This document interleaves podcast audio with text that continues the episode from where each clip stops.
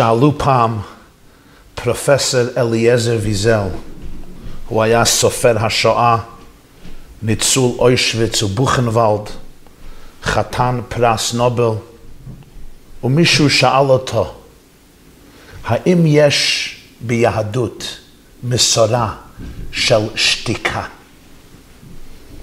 ענה לו פרופסור ויזל, אכן, יש ויש, אבל אנחנו לא מדברים על זה. אבל דומני שפעם אחת כן מדברים על זה. בעיצומה של חנוכת המשכן, שחכמינו זיכרונם לברכה דימו אותו יום והשמחה של אותו יום להשמחה הגדולה של בריאת שמיים וארץ. בעיצומה של החגיגה, של השמחה, של האקסטזה, של ההתלהבות. ותצא אש מלפני השם ותאכל את העולה ואת החלבים ואת השלמים וירונו ויפלו על פניהם כלל ישראל רקד ושמח והשתחווה. בהרגע הגדול הזה ובאותו מקום ובאותו זמן קרה הגרוע מכל.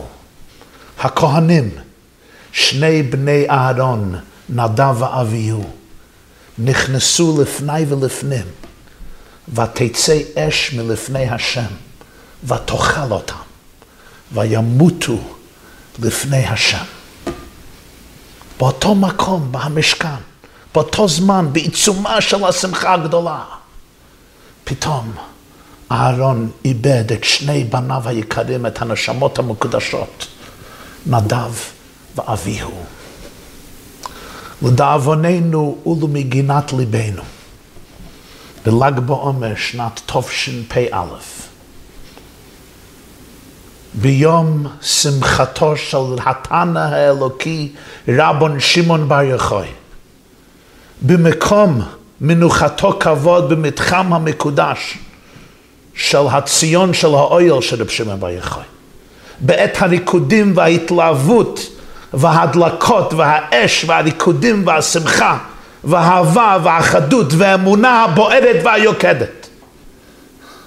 נמחצו למוות 45 נשמות קדושות ויקרות המסולאות מפוז ומתוקים מדבש ונופת צופים.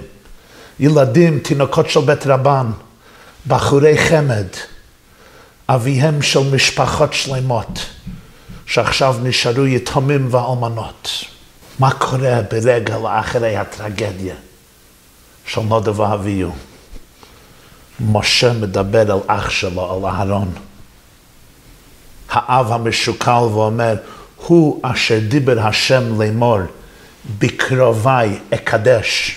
כפי שרש"י מפרש, ידעתי שיתקדש הבית במיודעיו של מקום, אבל חשבתי שזה יהיה או על ידיך או על יד, ידי. עכשיו אני רואה שהם גדולים ממני וממך. משה רבנו רוצה למצוא איזה משמעות להטרגדיה הנוראה הזו בעת חנוכת המשכן. אבל אחר כך הפסוק בפרשת שמיני ממשיך בשתי מילים. וידום אהרון. כאן יש המסורה של שתיקה ביהדות. הוא נשאר דום, כמו דומם, להוציא הגה. שום מילים. וידום אהרון. למה הוא נעמד דום? למה הוא נשתתק לחלוטין? ודאי שבן אדם כמוני לא יכול אפילו להתחיל להסביר בדברים שתיקתו הרועמת של אהרון הכהן. אבל לכאורה ברור שפה מגלה לנו התורה, אפילו אם היא מכסה טפחיים ומגלה טפח, על תגובתה העמוקה של היהדות. לאירועים כאלה שהם לגמרי למעלה מבינת אנוש. להודות ולהבין שלפעמים בחיים אין אותיות, אין מילים שיכולות להכיל ולהביע עוצמת הכאב, היגון, האבל והייסורים. לפעמים יש אירועים בחיים שאין שום מילים והסברים ונימוקים שיכולים להצדיק לנו, אנשי בשר ודם קרוצים מחומר, ליתן לנו לוגיקה והבנה בדרכיו האינסופים של הבורא, שלא מחשבותיי מחשבותיכם ולא דרכיכם דרכיי, והוא לגמרי לגמרי למעלה מבינתו המוגבלת של בן אדם פה בכדור הארץ. שתיקה היא סוד האמונה. וידום אהרון. אני לא צריך ואני לא יכול להמתין ולתבוע מעצמי שהראש והלוגיקה והמוחין וההבנה והבינה והתבונה שלי תחבוק ותבין ותשים בקופסה שלה כל אירוע בחיים. לפעמים אני צריך להודות, הוד שבהוד, כמו הספירה של ל"ג בעומר, שיש דברים שהם לגמרי למעלה ממה שאני יכול להבין, מה שאני יכול לתפוס, מה שאני יכול להשיג. הרבה מהחיים זה מיסטרי, זה עניין של מסתור, זה לא עניין שנכנס להבנה של הנברא והבשר ודם. ושמה אני נעמד דום, אני לא צריך להתכחש לכאב, אני לא צריך לחתוך חלק מהלב שלי או מהחוויות שלי או מהרגישים שלי. אני יכול להישאר שמה, אבל בלי מילים, בשתיקה. וידום אהרון. מה כותב רש"י? קיבל שכר על שתיקתו, שנתייחד לו הדיבור. מה פירוש הדברים? אם הוא היה מדבר, הקדוש ברוך הוא לא היה יכול להתייחד איתו? דומני אולי, שיש פה רעיון עמוק ומרגש מאוד.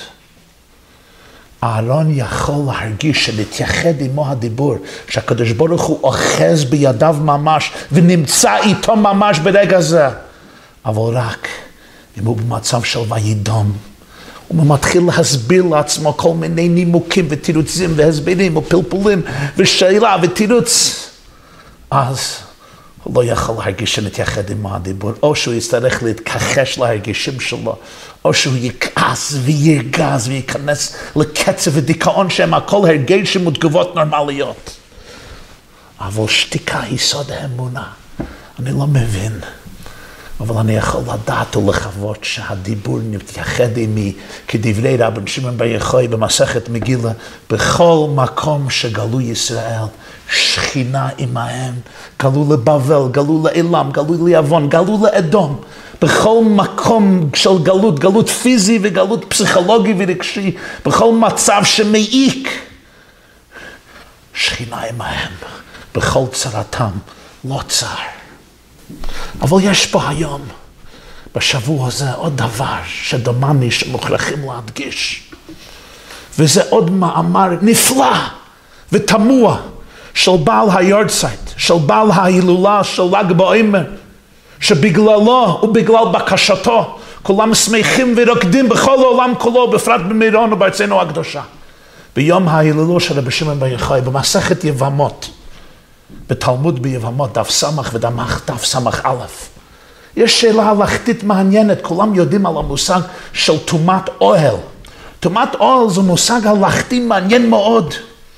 מישהו מת חס רחמנא ליצלן, ואני נמצא ביחד עם המת תחת אוהל אחד, אפילו אם אוהל משתרע על פני כמה רחובות, אבל אנחנו נמצאים תחת גג אחד, תחת קורה אחת, תחת אוהל אחד, אז אני נעשה טמא, אפילו שלא נוגעתי בהמת, ולא נשאתי את המת, אבל אנחנו היינו ביחד באוהל אחד, אומרים בשם החתם, החתם סופר, רבי מוישה סופר, הרב, רבו של פרשבורג, היום זה ברטיסלבה.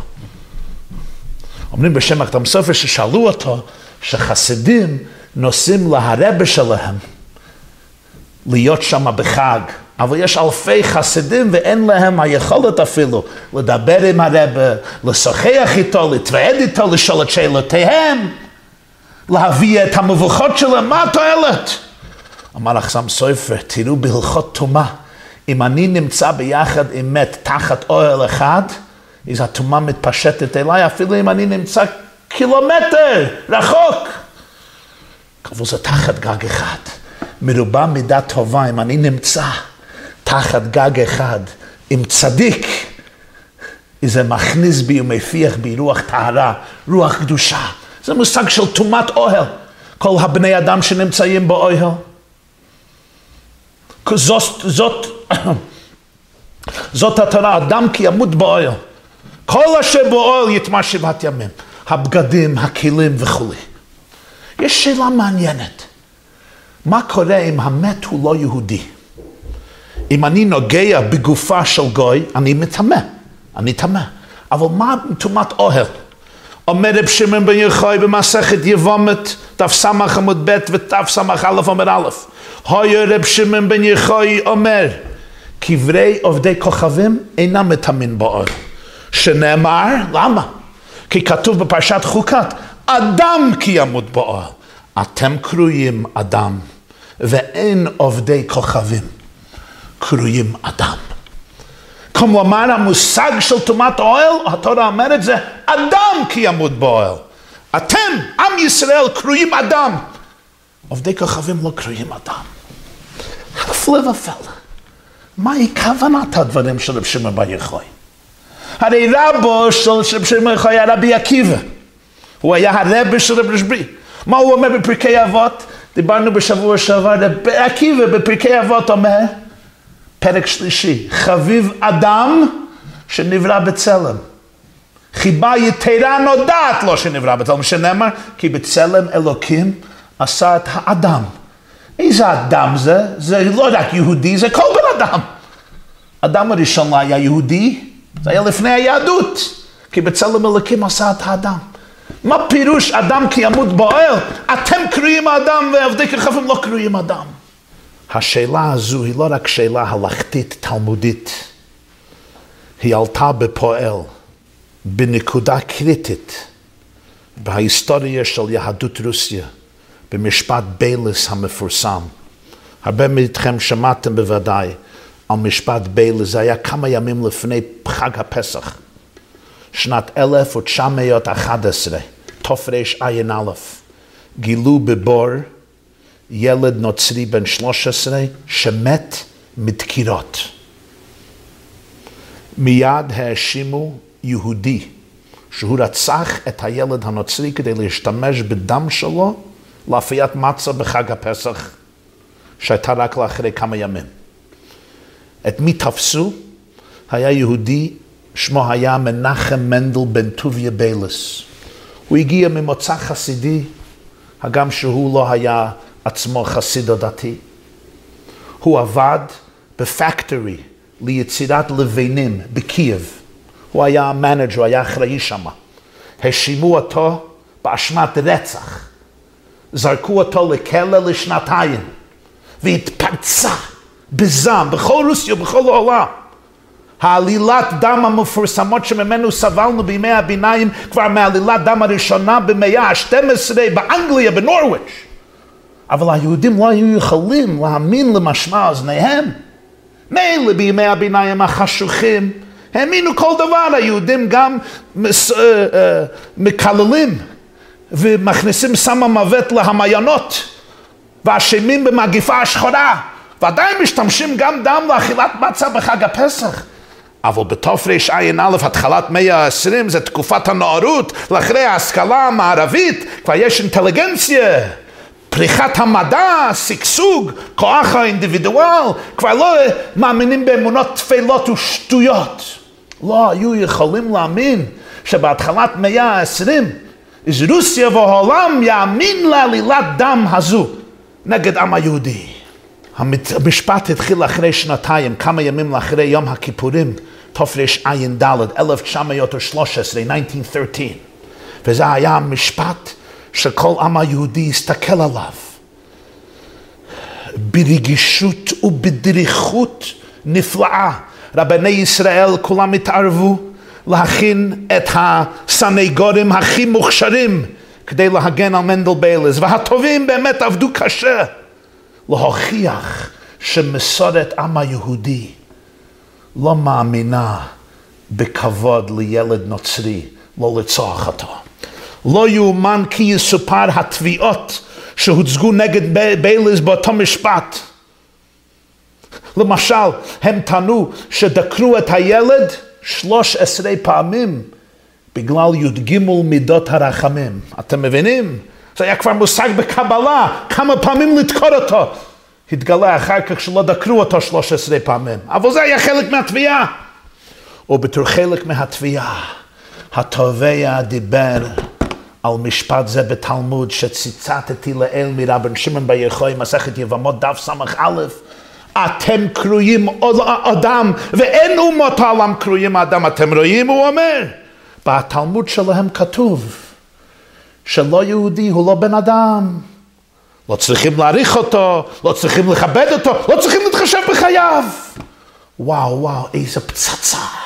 רב שמעון בר יחוי, אחד מגדולי חכמי התלמוד, לא מאמין שהם בני אדם. אז למה להתייחס להם ברגש אנושי? הסנגור אז היה רבי יעקב מזה. רבי יעקב מזה, הוא היה זה שנאם אז בבית המשפט, בפניו הציגו את השאלה הזו. הוא היה הרב של מוסקבה. שמו היה מזה, מזה זה מזרע אהרון הכהן, כי הוא היה כהן. יש אה, קצת טריוויה יהודית. יש סטנדאפ איסט פה בארצות הברית, שמו ג'קי מייסון. ג'קי מייסון ליצן לעשרות שנים, ליצן החצר, כבר יהודי ישיש. שמו האמיתי הוא יעקב מזה, כמו הרב של מוסקבה. אבל בברודווי יעקב מזה לא עבד כל כך טוב, וזה נעשה ג'קי מייסון. ג'קי זה יעקב, מייסון זה מה זה. סתם לידיע, לידיעתכם, ידידיי היקרים. רבי יעקב מה זה? עונה לתביעה כדברים האלה. ודומני שהרעיון הוא קיבל אולי מרב מאיר שפירא, רבא של לובלין מחוללה של דף היומי, ובאמת נקודה של הרעיון ראיתי כבר בספר הפריון, פירוש על התורה מרבי שלמה גנצפריד, מחבר קיצור שולחן ארוך. בלשון הקודש, כל מילה אפשר להביא בלשון יחיד ובלשון רבים. איש, אנשים, אישה, נשים, גבר, גברים, תפוח, תפוחים, הר, הרים. יש יוצא מן הכלל. אדם. איך אני אומר אדם בלשון רבים? אם אני רוצה לדבר לא לאדם אחד, אלא להרבה אדמים. מה אני אומר? אדמים, אדמות, זה לא הולך. אני יכול להגיד בני אדם, אני יכול להגיד הרבה אנשים, נשים, אבל אין לשון רבים למילה אדם. לכן, אדם אפשר לקנות רק בן אדם אחד ויחיד, אינדיבידואל. באמת בפרשת בראשית, בצלם אלוקים עשה את האדם, כתוב שזה זכר ונקבה יחד. זכר ונקבה ברעם ויקרא שמם אדם. דו פרצופים נבראו.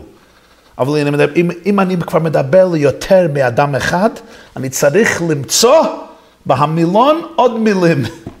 כי אדם לא הולך בלשון רבים. לכן, אם אני מדבר על אומה, תיקח האומה האמריקאית, יש 300 מיליון תושבי אמריקה, לערך. אני לא יכול לקנות אותם אדם. אני יכול להגיד קיבוץ, עם, אומה.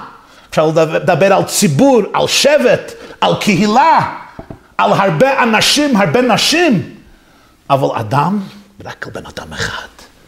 אומר רב שמעון בן יחוי, אתם קרויים אדם ואין אומות העולם קרויים אדם. אי אפשר לקח אומה שלמה ולכנות אותם אדם. אבל יש יוצא מן הכלל, אתם קרויים אדם. עם היהודי אפשר לכנות אדם.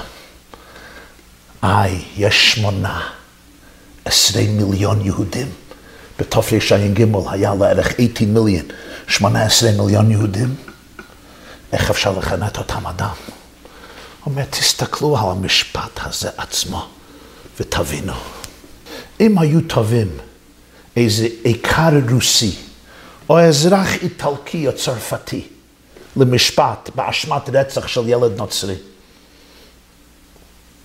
מי היה משתתף בבית המשפט? מי היה מגיע פה היום? הוא, אבא, אמא, דוד, דודה, אח, אחות, סבא, סבתא, זהו. מי הגיע היום לבית המשפט? אלפי יהודים מכל רוסיה, שאין להם שום קשר ביולוגי עם מנדל בייליס. לא הכירו אותו, לא מכירים אותו, לא ראו אותו אף פעם עד לאירוע הזה. למה הגיעו כולם? מה יש להם על המנדל ביילס? איזה יהודי מקייב שנאשם באשמת רצח? מה לו ולהם? ולמה בכל מקומות פזוריהם של היהודים התכנסו להתפלל, להתענות, לשפוך שיח לפני השם עליו? מה השייכות? באוסטרליה או באמריקה, באנגליה או בארץ ישראל. התכנסו לתפילות עבור מנדל ביילס. אם הוא היה מת יהודי אנונימי, אף אחד לא היה מכיר אותו. הוא לא איזה סלבריטי, הוא לא גדול האומה, הוא לא ענק האומה. מה יש לו איתם? התירוץ, אתם קרויים אדם. זה לא שמונה עשרה מיליון יהודים, זה בן אדם אחד. זה גוף אחד עם הרבה איברים, עם הרבה גידים, עם הרבה עצמות, עם הרבה תאים, עם הרבה נורנים. אבל זה גוף אחד, נשמה אחת, חטיבה אחת, חפצה אחת. יהודי באוסטרליה, באנגליה, באמריקה, בארץ וברוסיה. משתמשים באותו חמצן, באותו דם, יונקים את חיותם משורש אחד, ממציאות אחת ויחידה. כן, הם מרגישים את הכאב של מנדל ביילס, לכן הם התכנסו פה, והתכנסו בארץ, והתכנסו בירושלים ובארצות הברית להתפלל בשבילו. עוד דבר הוא אומר, תסתכלו מי שמו פה על כס המשפט, מי נתבע היום? אם היה איטלקי או רוסי נתבע היום, מי היו מאשימים ברצח?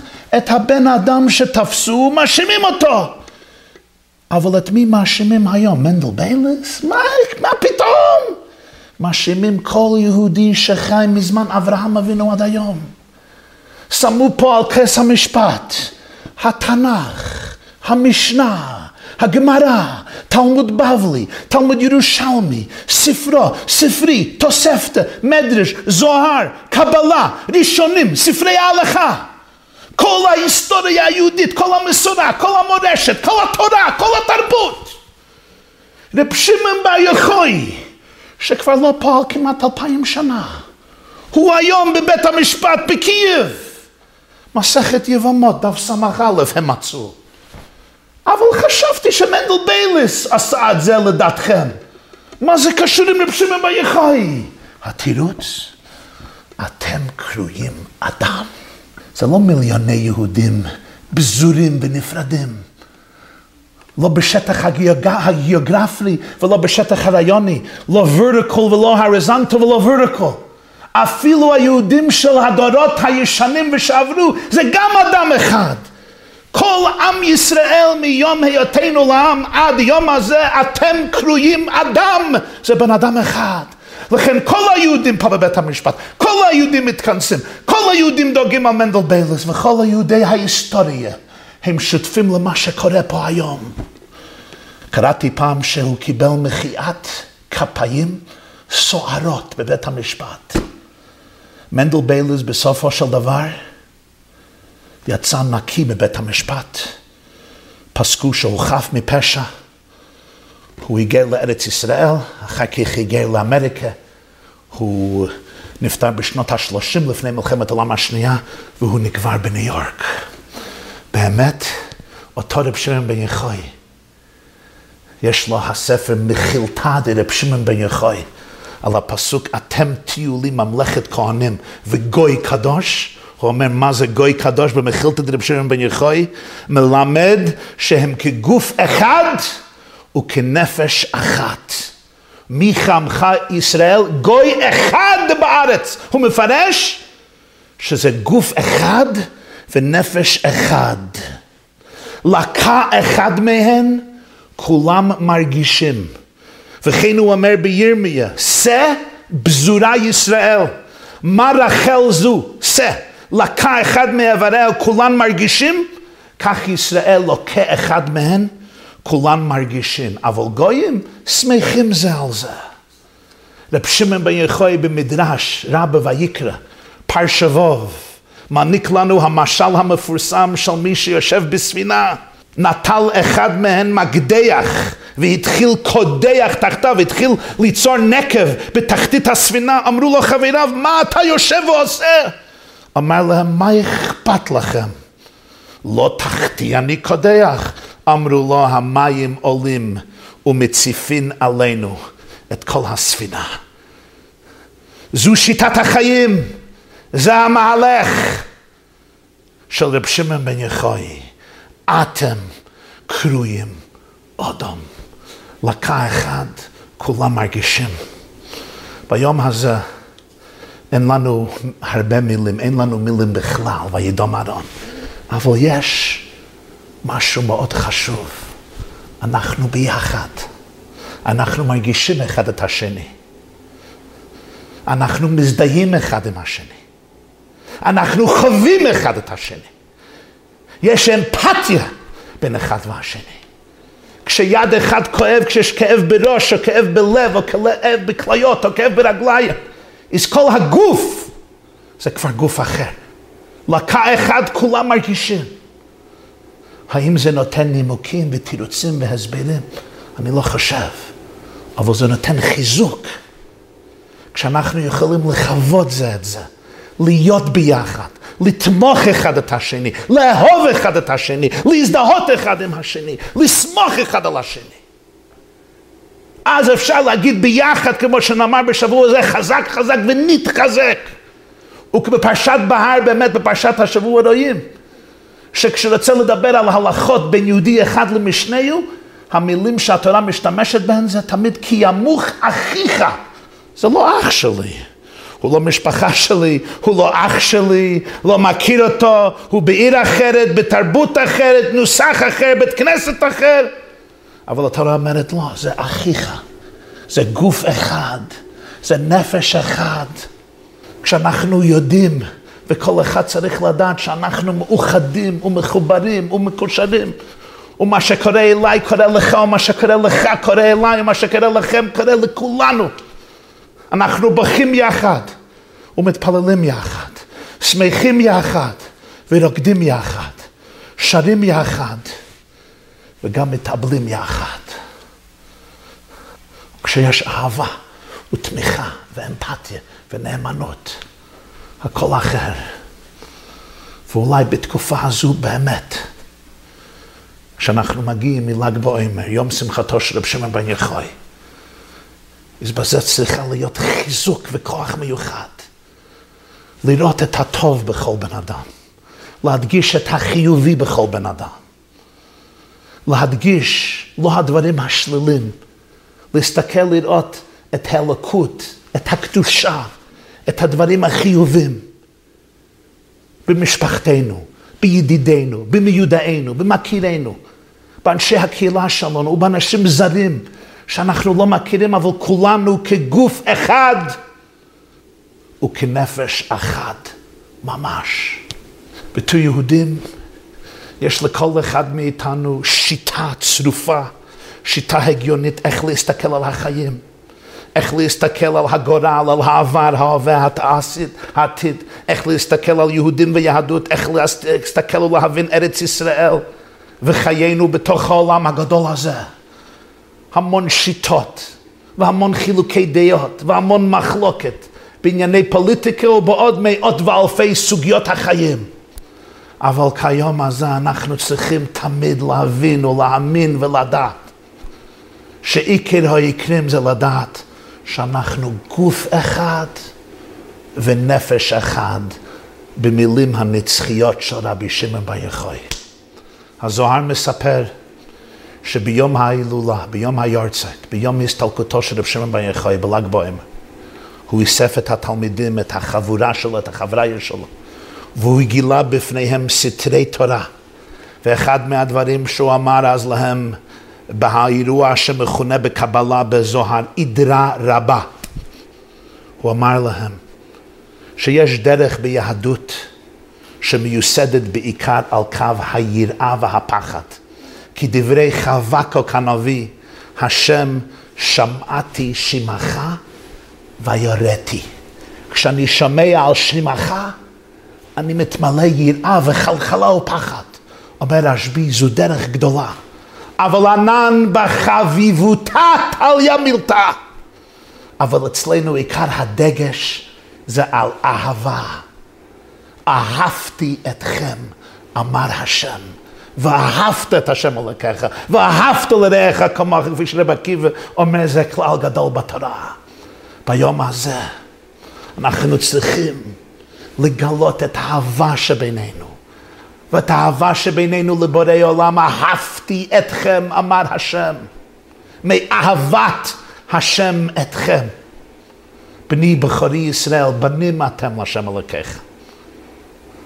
לחיות עם אהבה, להרגיש את האהבה, להביא אהבה, לנשום אהבה ולהשפיע אהבה אינסופית לכל אחד ואחד מאחינו ואחיותינו, בני ובנות ישראל, בכל מקום שלהם, עד לרגע הגדול, שבו תתגלה האחדות הזאתי, לא רק בעמנו ובארצנו, אלא בכל העם כולו. לא יראו ולא ישחיתו בכל הר קדשי, כי מלאה הארץ דיה את השם, כמים לים מכסים במהרה בימינו, אמן.